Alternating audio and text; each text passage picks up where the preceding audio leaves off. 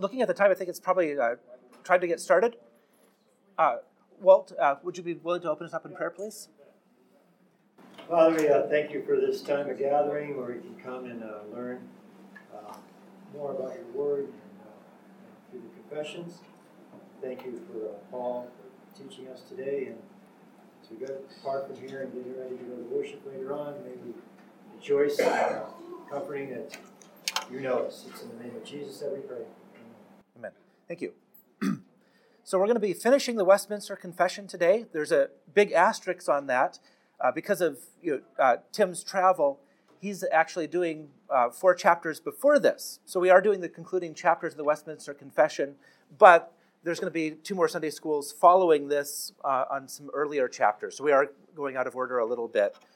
Um, chapters 32 and 33 are what we're covering today that's in the handout. I, I did want to really quickly apologize for the handout. Um, I don't know why uh, Google Documents printed it a lot smaller than it was intended to be.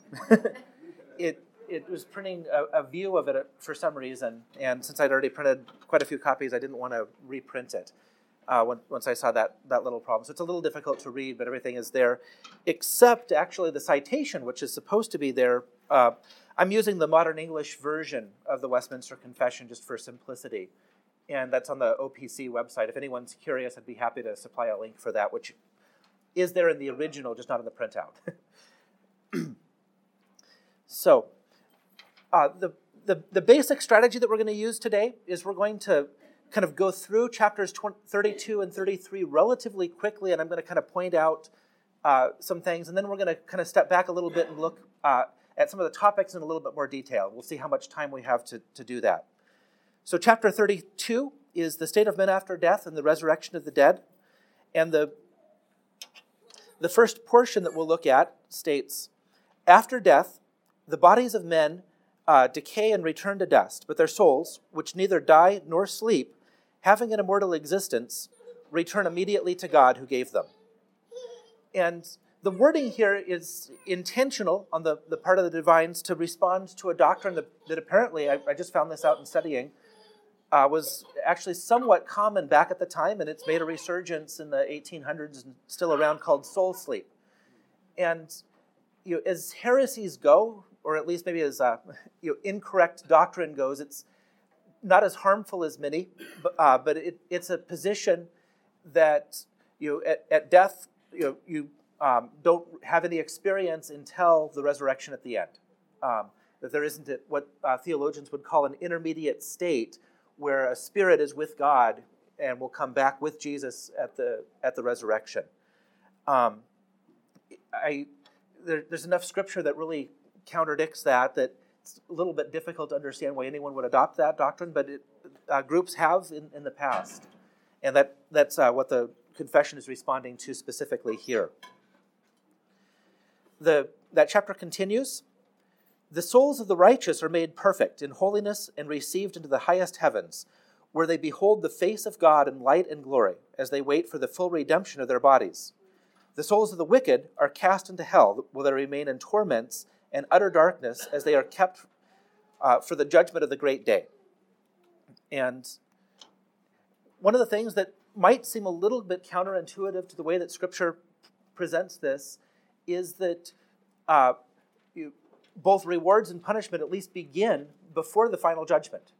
Those uh, who are believers will be in uh, you know, what we would call heaven. Uh, they, they, will be with God, uh, beginning to experience some of the rewards. Things will get better after the final judgment. But and and those uh, who are unbelievers, who are disobedient, the, the punishment begins immediately after death. Yes? So, the wicked be reunited with their bodies after the judgment? Yes. And, and I, we'll, we'll see that in the confession, I'm 99% sure. But um, you know, the, the bodies of both the just and the unjust are raised physically. Um, but you know, the, what, what theologians would call the intermediate state, that's where your soul is after death. Um, you know, that, that's a spiritual existence. There isn't a, a, body that's raised until the, the final resurrection, which is right before the final judgment. And I, you know, as a lawyer, that might kind of rub you the wrong way that you that uh, you the that punishment begins before a judicial sentence is uh, specifically handed down. Um, but I, so, souls are being tormented even though they don't have bodies. Yes. Yeah, and, and one of the places that you might go is the account of the rich man and Lazarus for that. Um, or probably the parable. Uh, there's a little controversy as to wh- whether it's a parable, but you know the, the rich man in that is in torment, and he wants to go tell his brothers to avoid this place, um, which you know very much implies it's at the present, not in the future.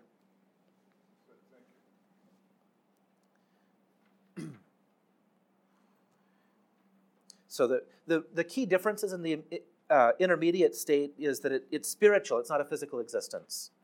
Um,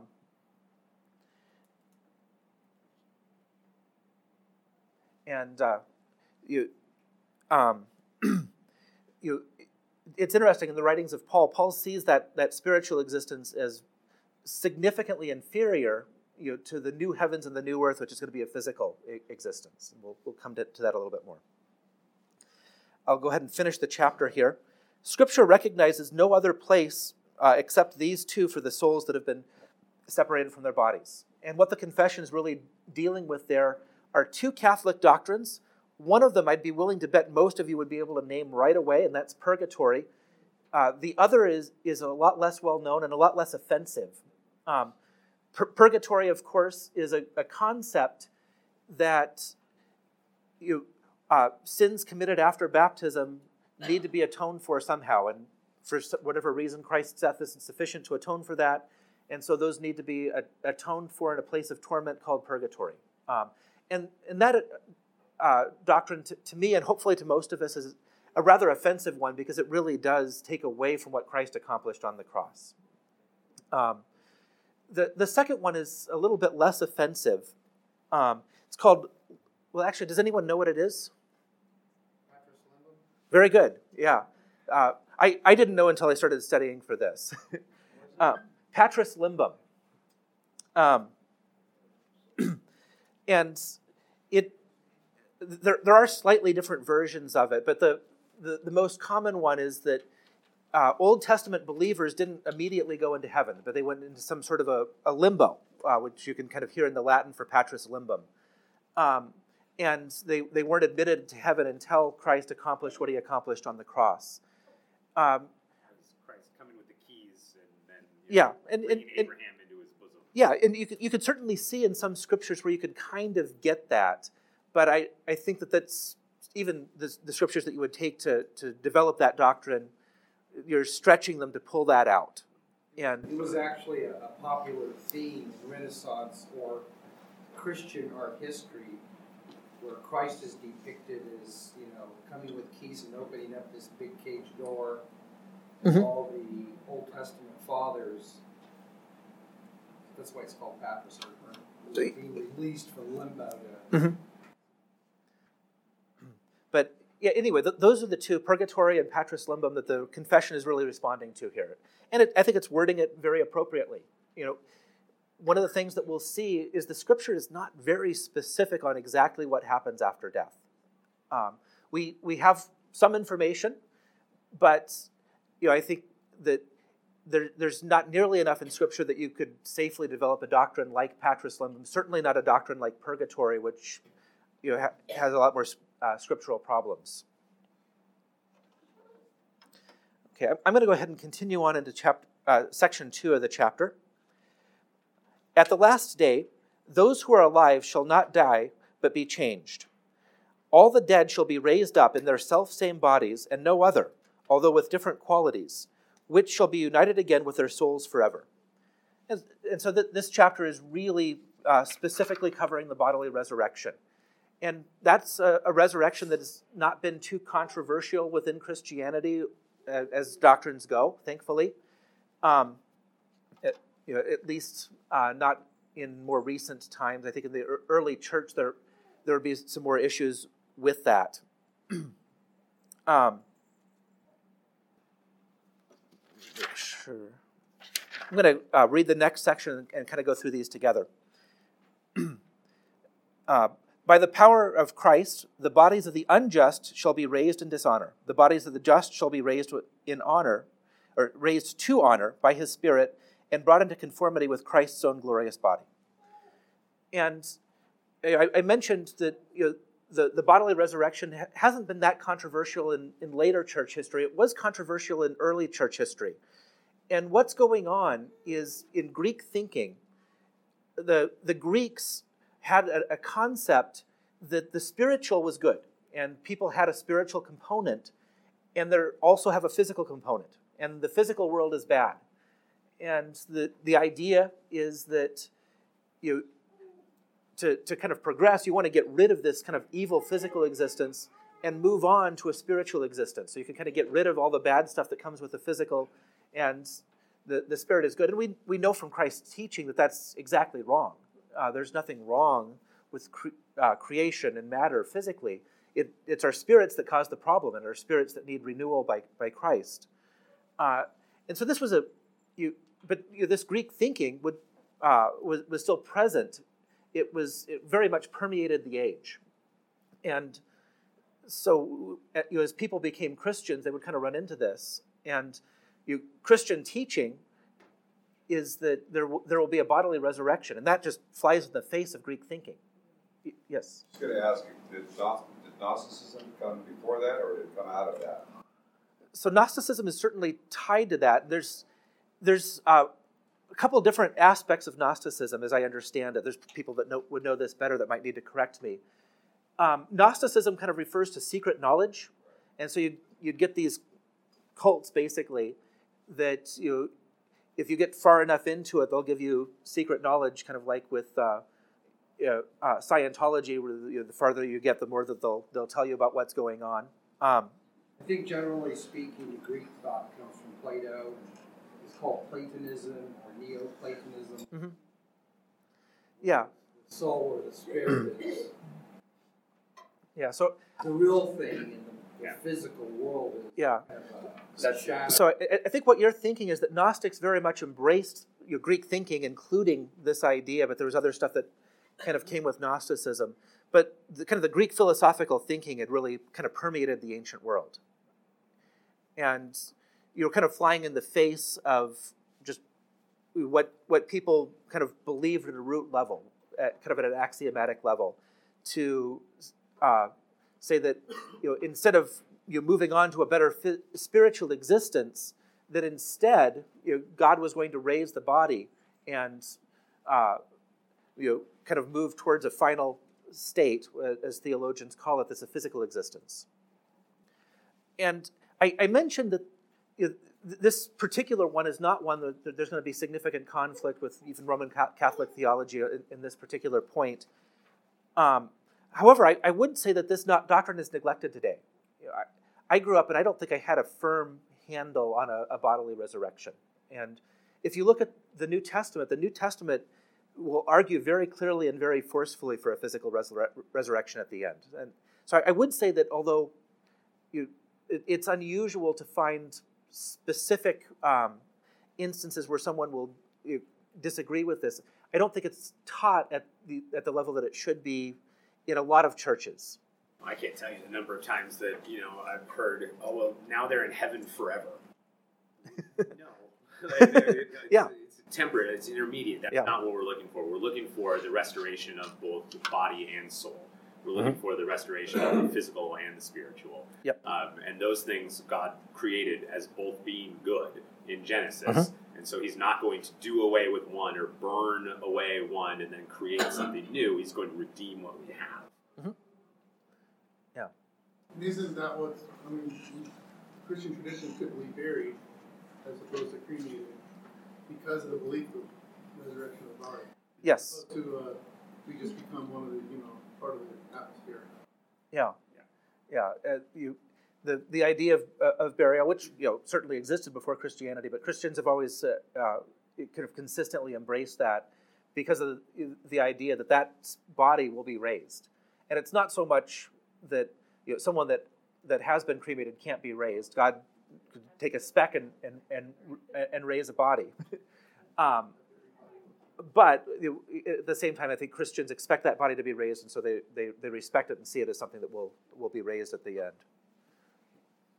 Yeah, and I think I want to just speak a little to your your recognition of the lack of this being taught. You know, I know in my metaphysics class in college, um, just our idea of our identity as Christians, like the problem of identity. There's all those various types, you know, that how is our body and soul in communion, you know, and I think you watching Star Trek, you see the mm-hmm. problem of identity, you know, mm-hmm. which Riker's which, the guy that got transported to the yeah. Planet and they reunite later, or is my mind my body, you know, what constitutes me? Can I be put mm-hmm. into my sister's brain? Is that, you know, and, and yeah. this is a idea that is really underdeveloped. And I know for me, I really mm. struggle to ask this question how is my soul in the Christian worldview? Um, and, and, and it's, it's a subject that is, I think, a holistic view where mm-hmm. we are in communion with, we are created by God, and, and it's, yeah. it's a subject that really needs to be developed because I remember seeing this in my metaphysics class was just glossed over. You know, we're not going to deal with the souls. You know, they're a bunch of coots. But let's talk about um, brain, brain transplants and, and bodies and brains and bats, and that's entertained. But we're not talking about how our mind and body and soul, or you know, mm-hmm relationship with what the scriptures teach, you know, and the resurrection, because that's a big component. Because there are Roman Catholic apologists that would have a resurrection view, but we wouldn't be able to be in agreement with a lot of the things that some of them are saying. Um, but uh, it's worth looking into. Okay. so I'm going to go ahead and go on, on to 33. I, I know that we're going through this relatively quickly, but um, again, my, my plan is to kind of step back and look at a few of the issues from this after we, we finish with the confession itself. Uh, chapter 33, the final chapter in the confession, is the last judgment. Uh, and then section 1 God has appointed a day in which he will judge the world righteously by Jesus Christ, to whom all power and judgment has been given by the Father. In that day, not only shall the apostate angels be judged, but also shall all people who have ever lived on earth appear before the judgment seat of Christ in order to give an account of their thoughts, words, and deeds, and to receive judgment according to what they have done in the body, whether good or evil. Uh, a couple of really quick comments. We're going to come back to the second one uh, heavily later if we have time, and I really hope we do. Uh, one of them is that it's very difficult to read Scripture and not see a single judgment at the end uh, reformed eschatologies, in other words, reformed kind of views of how things will unfold, uh, have uh, kind of a single judgment. Dispensationalism would certainly be the big one that has several different judgments that are kind of broken up. And you, know, you end up kind of running into you know, difficult uh, time kind of making sense of Scripture uh, when you see that. Yes. um, but uh, I think Scripture is, uh, reads a lot more simply and a lot more clearly if you have in view simply one judgment at the end. Uh, this will be a comprehensive judgment. Angels you and all human beings, whether believers or unbelievers, will uh, stand before the judgment seat of Christ. Um, and uh, I'm going to reread a, a, part of the confession here. Um, you know, all will, uh, will stand before the judgment seat of Christ in order to give an account of their thoughts, words, and deeds and receive judgment about what they have done in the body, whether good or evil. And that, that was something that you know, kind of years ago when I, I looked at this was surprising to me how consistently the scripture refers to the final judgment as a judgment that's based on works. And that's an issue I'd like to come back to uh, at, at the end. Uh, but, but not here. I'd like to make sure I get through everything uh, in the confession first.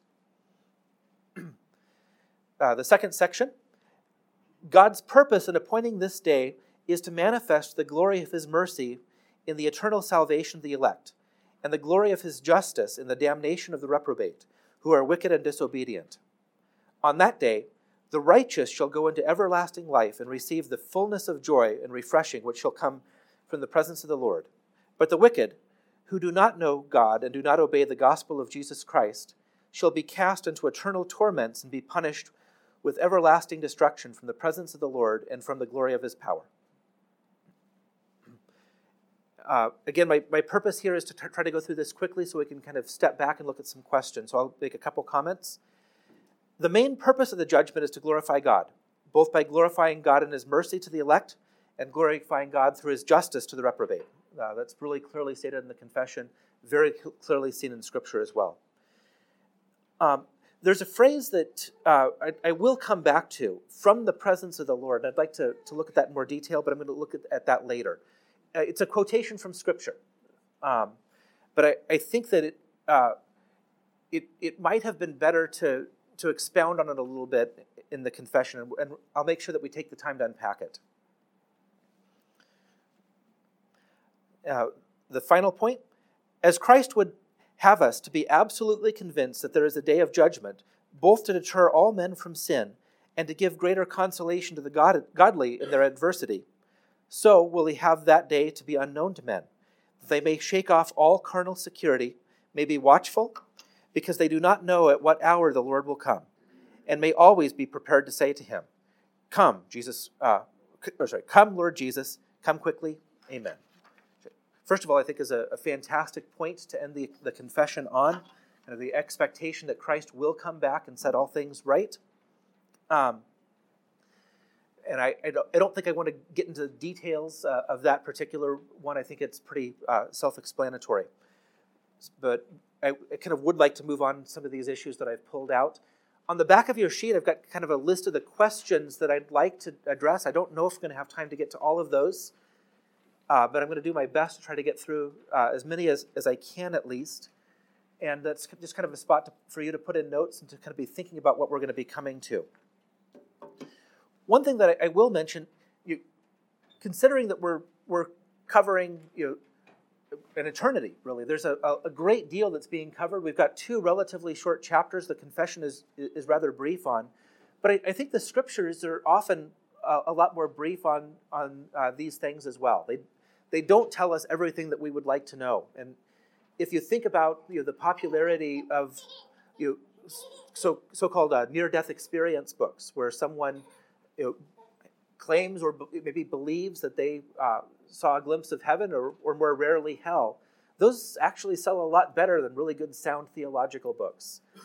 And what, what you know, it's, it's certainly questionable whether uh, th- those experiences are real or not, but what kind of struck me is that there's a few really good instances in Scripture where someone died for a, a, a, reasonably long period of time. Lazarus would have been the longest at four days, and came back. And in every instance, the Scripture simply doesn't deal with it, what they experience at all. If God wanted us to know that, He would have put it in.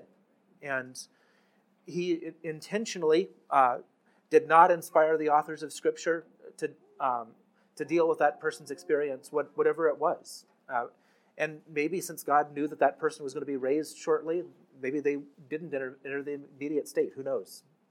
That's kind of a matter of speculation there. But we, I, I think the, the, the popularity of that is really kind of telling.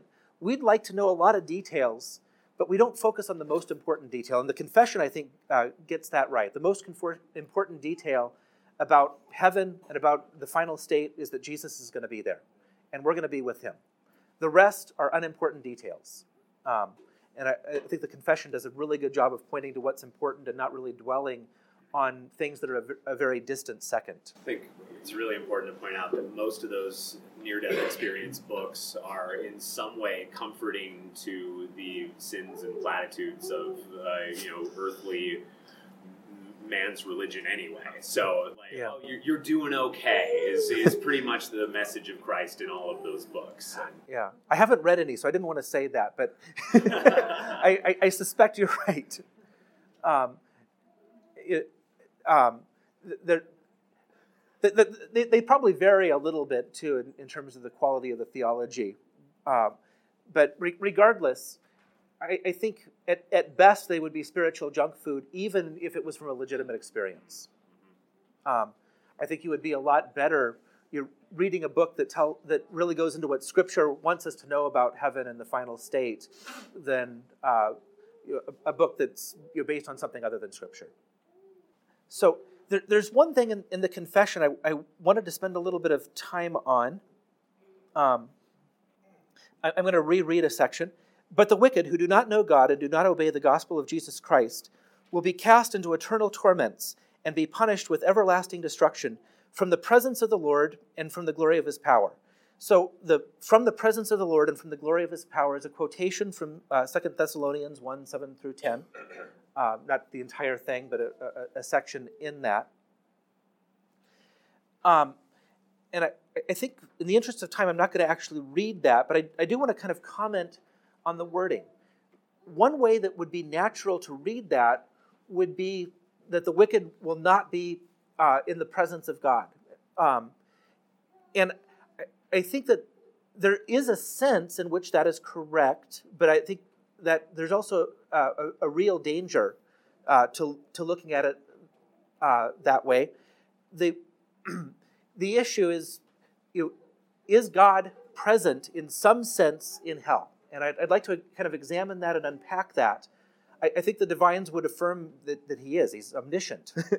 um, but, you know, there, there's a, an aspect of his presence that won't be present in hell. He will not be a loving father in, in hell. And I think that's what that scripture is getting at. And if you look at the, the surroundings in Second Thessalonians, I think that's more clear. Um, maybe stepping back just half a step, very often in you know, 20th, 21st century sermons, you'll hear hell described as separation from God. And you know, there is a, a, sense, I think, in which uh, you could say that, in that you will not enjoy God's uh, fellowship. Uh, and we're created for fellowship with God. And so to miss out on that is you know, to miss out on the more, most important thing that we are created for. Uh, it, unfortunately, especially to fallen human beings, they're a lot more interested in you know, the near death version of, of heaven. Golden streets and great food and yes. I was just going to say that since we know that god is uh, you know everywhere present mm-hmm. ubiquitous so in hell wouldn't it be safer to say that, that those that are in hell are actually separated from the benevolence of god you know and they're suffering the wrath of god you know? Yeah. Yes. I, I, I absolutely agree with that we're, we're going to get to that here. Um, so I, anyway, I think that euphemism that we, we very frequently use for hell is separation from God is problematic for a couple reasons. First of all, it, it softens what hell is, and it's intended uh, to do that. You know, if, if the maybe error in 19th century preaching was to um, emphasize hell more than it should have been, uh, I don't know if any of you have read very many 19th or, or earlier uh, sermons. Uh, but you know, if you read more than four or five sermon, Spurgeon sermons, for example, which are excellent, you will eventually come to a 10 or 15 minute section on the horrors of hell. Um, th- that was a very frequent topic for him. And I think he probably overemphasized that a little bit. And I think, at least to as much of an extent, probably worse, we un- underemphasize hell in today's preaching.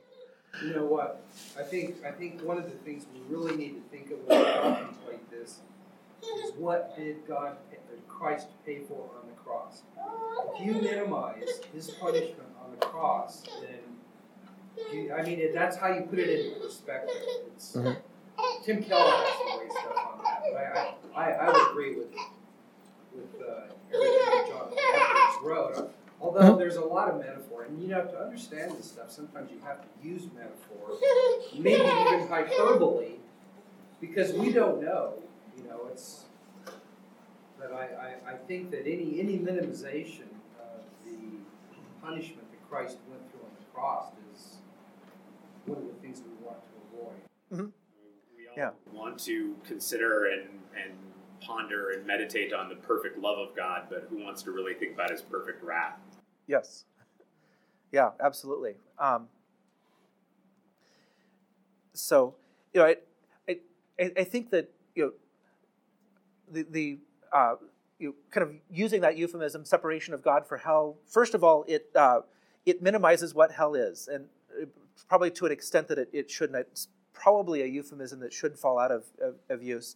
Somewhat paradoxically, though, it, it also prompts people to feel, fear hell, which they should, but they really should be fearing God. Uh, let me uh, read a scripture. Do not be afraid of those who kill the body but cannot kill the soul. Rather, be afraid of the one who can destroy both soul and body in hell. Um, the, a, a, scriptural fear should primarily be a, a fear of, of God uh, and a, a, fear of God's wrath, as, as we've been mentioning. And defining hell as separation from God is exactly counter to that and, uh, and, and dangerous. You know, the omniscience of God really tells us that there can't be a place that God is not. And so it, it, there is a sense in which God will be present in hell. And let's take a look at, at what that sense is. Um, I, have got a quote from Michael Horton that I think just did a, a better job than, than I could. Um, hell is not ultimately about fire, but about God. Whatever the exact nature of physical punishments, the real terror awaiting the unrepentant is God Himself in His inescapable presence forever, with His face turned against them. They will drink the wine of God's fury, which has been poured full strength into the cup of His wrath. They will be tormented with burning sulfur in the presence of the holy angels and of the Lamb. And that's Revelation 4:10 that, that Horton is quoting there at the end. And so I, I hope that I've kind of shown you that uh, the idea that God is not present in hell is not a scriptural one. I think God is present there, and God is justly dealing with the sins of, of the unbelievers. um, one issue that uh, Horton's quote actually brings up is I think Horton is kind of tipping his cards there that he sees the biblical descriptions of hell as primarily metaphorical. Um, and there's a lot of uh, Reformed theologians that would see that, others would, would see that as literal. In my opinion, this is one where I think both positions would be, would be acceptable. Personally, I would lean towards the idea that the descriptions in Scripture are primarily metaphorical. The reason for that is that they don't mesh well together. You have hell described as outer darkness, you have it described as a lake of fire, you have it described as you know, weeping and gnashing of teeth, where the worm does not die. The, the fact that this, the descriptions don't mesh particularly well tells me that whatever reality hell is, is at least as bad, more likely worse than those descriptions. But something that would be very difficult for us to contemplate. And so the Bible uses images. Um, very good Christians would disagree with me on that and see these as primarily literal uh, descriptions. And I think as long as the metaphorical view recognizes that hell is every bit as bad as it's described. Uh, um, I think both positions really are acceptable, and I don't see any problems actually with holding the the op, you know, either uh, position as long as they're um, they're held well. And ironically, I think the position that I, I would lean towards um, is a little bit more dangerous in that it, it's very often used to soften the reality of hell. But I think properly understood, it should not do that. I think like when you think about the people say separation from God too, like mm-hmm. you could think I think a lot of people think of hell as like earth, right? Like God's not here and it's that's almost mm-hmm. like a selling point. but it is. um, well, to, to, to, to someone that's not regenerate, they don't want to have anything to do with the, the God of the Bible. Oh, yeah. Um, Machiavelli said, uh, I'd much rather go to hell than heaven to be in the presence of uh, kings and and comedians rather than uh, priests and paupers. Yeah, yeah. Um, the I think the better an under, unregenerate person understands, you know, the, the God of the Bible, the less that that person would want to have to do with him. Um, and I, I suspect I'm probably going a little bit beyond Scripture and certainly beyond the confession here. But I think if you could give an unregenerate person a choice between hell and being in the presence of God forever, uh, God that they hate deep in the, the soul, the, the core of their soul, they would be better served in hell and would, would choose that. Um, I, you know, C.S. Lewis will go a little bit farther with that, and probably probably farther than he should. Um, and I, I, think that that can be a little bit dangerous in that you know, uh, I, I, don't think the unregenerate choose hell; they're thrown in, in, into hell. But I think the only worse fate for them would be to be in the presence of the Lord. Yes. Jonathan Edwards in his um, three volume set, um, his description of hell and what what is going on in there is unbelievably um, mm-hmm. fearful. Mm-hmm. And, um, yeah. It has really I mean, opened my eyes to see you know, what God really has to say about Okay.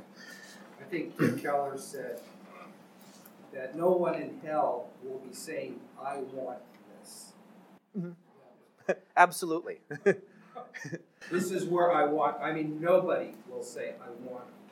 Yeah. Yeah. So, so let me say this. Uh, if the description of heaven and hell is not really clear, mm-hmm. what is the basis that a person would decide not to go to hell or heaven? Because, because as you're talking, it's all yeah. speculation. So if you mm-hmm. cannot define it, and we're all we're sitting in the room deciding we don't want to go to hell. We would prefer to go to heaven. But if it's not clear, yeah. what is the basis that you're making that decision? People who go to heaven are people who deeply love Jesus Christ um, and, and recognize Him as their only hope of salvation. Uh, to a believer, their, their heart has been turned from, from hating Christ to loving Christ. And I honestly think that you could that the, the better you know who Jesus Christ is, the secondary things of what heaven is like would be inconsequential. Jesus is there, I want to be there. um, and you know, hell uh, isn't exactly a choice. You know, hell is a consequence of sin. Um, but it, it is for a person who has chosen to reject Jesus Christ and not have anything to do with, with the, the, the God that's revealed in Scripture. Um, does that kind of answer your question? No, because what I'm saying okay. to you is, is that if uh, you know, um, there, there, you know, like we said, we shot down the issue about people. We don't really know if people died and came back in that situation. Mm-hmm. But what I'm saying to you, we're actually presenting an argument that heaven is better than hell. But actually, we have no proof of that because Scripture actually doesn't reveal that. So why? Oh, I, now, I wouldn't. I wouldn't say. I wouldn't go that far. Uh, um, I, what, choice. Yeah. Really, the choice is I'll do this or do that. It's a matter of where your heart is. Your heart draws you. You know, that's. Yeah. When, when you when you make an altar call, you don't say, well, you can have this or you can have that. It's it's it's. Although Jonathan Edwards, you know, does it in great length. The, issue is where is your heart, and your heart is what God has given you. Has He given you a heart for Him? or has he left you selfish and, and evil? And it's just a natural consequence. I, I think to, to, to, to, say that, that that's the basis of, of, your decision. Yeah. And Right. And I, and I also didn't want to imply at all that we don't know something about heaven and something about hell.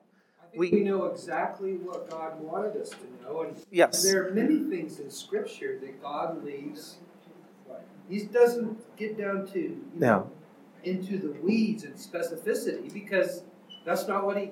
We know right. exactly. We have to. We have to believe that he has perfectly revealed himself yeah. and what he wants us to know, and that what we know about heaven and hell are exactly what he wants us to know. Mm-hmm. I think yeah. the confession captures it. Yeah. And I, and I think we, we can very safely say that the new heavens and the new earth will be a wonderful place. we don't know exactly what it's going to be like, um, I think the, the important thing that we know about it is that Christ will be there. And we know that hell is a horrible place that no one would want to be in. Um, and so I don't think we necessarily need to know the, the details. Uh, you know, an, an, example of that is you know, one of the descriptions you know, of, of heaven or the new heavens and the new earth in Revelation is that there will be no more sea. And I don't think that John is actually telling us that there's not going to be any oceans in the new heavens and the new earth. I think instead, he's referring to the idea of, of sea as a place of chaos. And earlier in Revelation, that's where the beasts emerged. Um, and so chaos is removed. Um, so he's symbolically telling us something a lot better than whether or not there will be oceans there. Um, that, that's kind of what I meant in saying we don't have a clear idea of what uh, you, uh, the details will be like aside from Christ being there. So we've got a few questions. I'll try to go in order. I, it's not a question, it's a Okay. comment. Okay. Uh, It's not a matter of heaven or hell, but it's the kingdom of God. And the kingdom of God is when Christ came, he became man. Mhm. And you know how John the Baptist says, um, the kingdom of God is coming? Well, the kingdom of God is here. And we are his subjects, we are Christ's subjects, once we are Mhm. believers. And when Christ says he's coming again, he's coming again to renew, to make Yeah. a new heavens and a new earth. So it's Yeah. not a matter of heaven is up here and hell is down here and somebody goes here and somebody goes there. It's that Christ is come. He reigns. He's King of kings and Lord of lords. But he's left, left us here to be a light to a dark hmm. world and to show people what his kingdom is like. And his promise is, like, just like it says, come quickly, Lord Jesus. Come and take over your kingdom. That's Yeah. Uh, okay. what she said, but also that he's restoring what he created and that mm-hmm. it's physical. So the, Yeah. the, the picture of redemption is complete and Yeah. just your coverage of that it is physical, it's renewing, and it's restoring God's Yeah. original creation. Yeah, and it, it, it's more than restoring, though. Um, you know, if if you look back to the, the Garden of Eden, um, you, God would have fellowship periodically. He'd walk with, with them, but He wasn't uh, present with them in the same way that He's going to be present in the new heavens and the new earth, where His presence will be constant. Um, And it's Yeah. also a city instead of a garden. yeah, and I, I think you the Using what we helped Yeah. yeah the, the knowledge of, of, of god will i think will be vastly greater we'll, we'll know god in a much better way than adam did so it, it's not a return to eden it's something much much better um, question. Yeah. It's a follow-up and um, her comment too. Sure So I'm just wondering. So if somebody dies like unborn, Mhm. or you know go back to our physical bodies, Mhm. and if you're a child, you're gonna be a child. If you're an old woman, you're gonna be an old woman. If you're a fetus when you die, Yeah. a fetus. You know what I mean? i have no idea yeah um, you know, um, I, I don't I don't think there's really any indication in, in scripture that the one thing that we have to go on is Christ received his resurrection body and he was recognizable. Um, but not immediately. Uh, but who, who but who knows whether uh, that it was obscured or whether he intentionally yeah, did that. intentionally like, and it is like I, I think the disciples immediately recognized him when he showed up with the, the, the 11 true. um, so he could have been immediately recognizable it, it, it's hard to say um, I, I think uh, that that's the only thing we really have to go on with that question um, and it's it's not enough to answer uh, and I think since the Bible doesn't deal with it, I'm not going to try to either. Um, I, I'm really tempted to, to skip ahead and at least kind of look at the, the reasons for the final judgment being um, ba- based on works. I'm not going to do that, but maybe we'll, we'll come back to it another, another day. Um, if anyone's curious uh, about that, I would certainly be happy to email you, uh, you some notes. So uh, just send me an email and I'd be happy to help out. Dear Heavenly Father, I just want to thank you for the, the fact that heaven is a possibility for us. We could not possibly do anything to merit being in your presence for eternity. But you chose to step into history, bear the penalty for the sins that we've uh, committed that you had nothing uh, to do with, but you bore that for us so that heaven is a possibility for us and that we could escape the horrors of hell. I just pray, Lord, that what you have done for us would really sink in this week, that we would love you and worship you uh, more passionately and more fervently as a result of what you've accomplished for us on the cross. In Jesus' name, amen.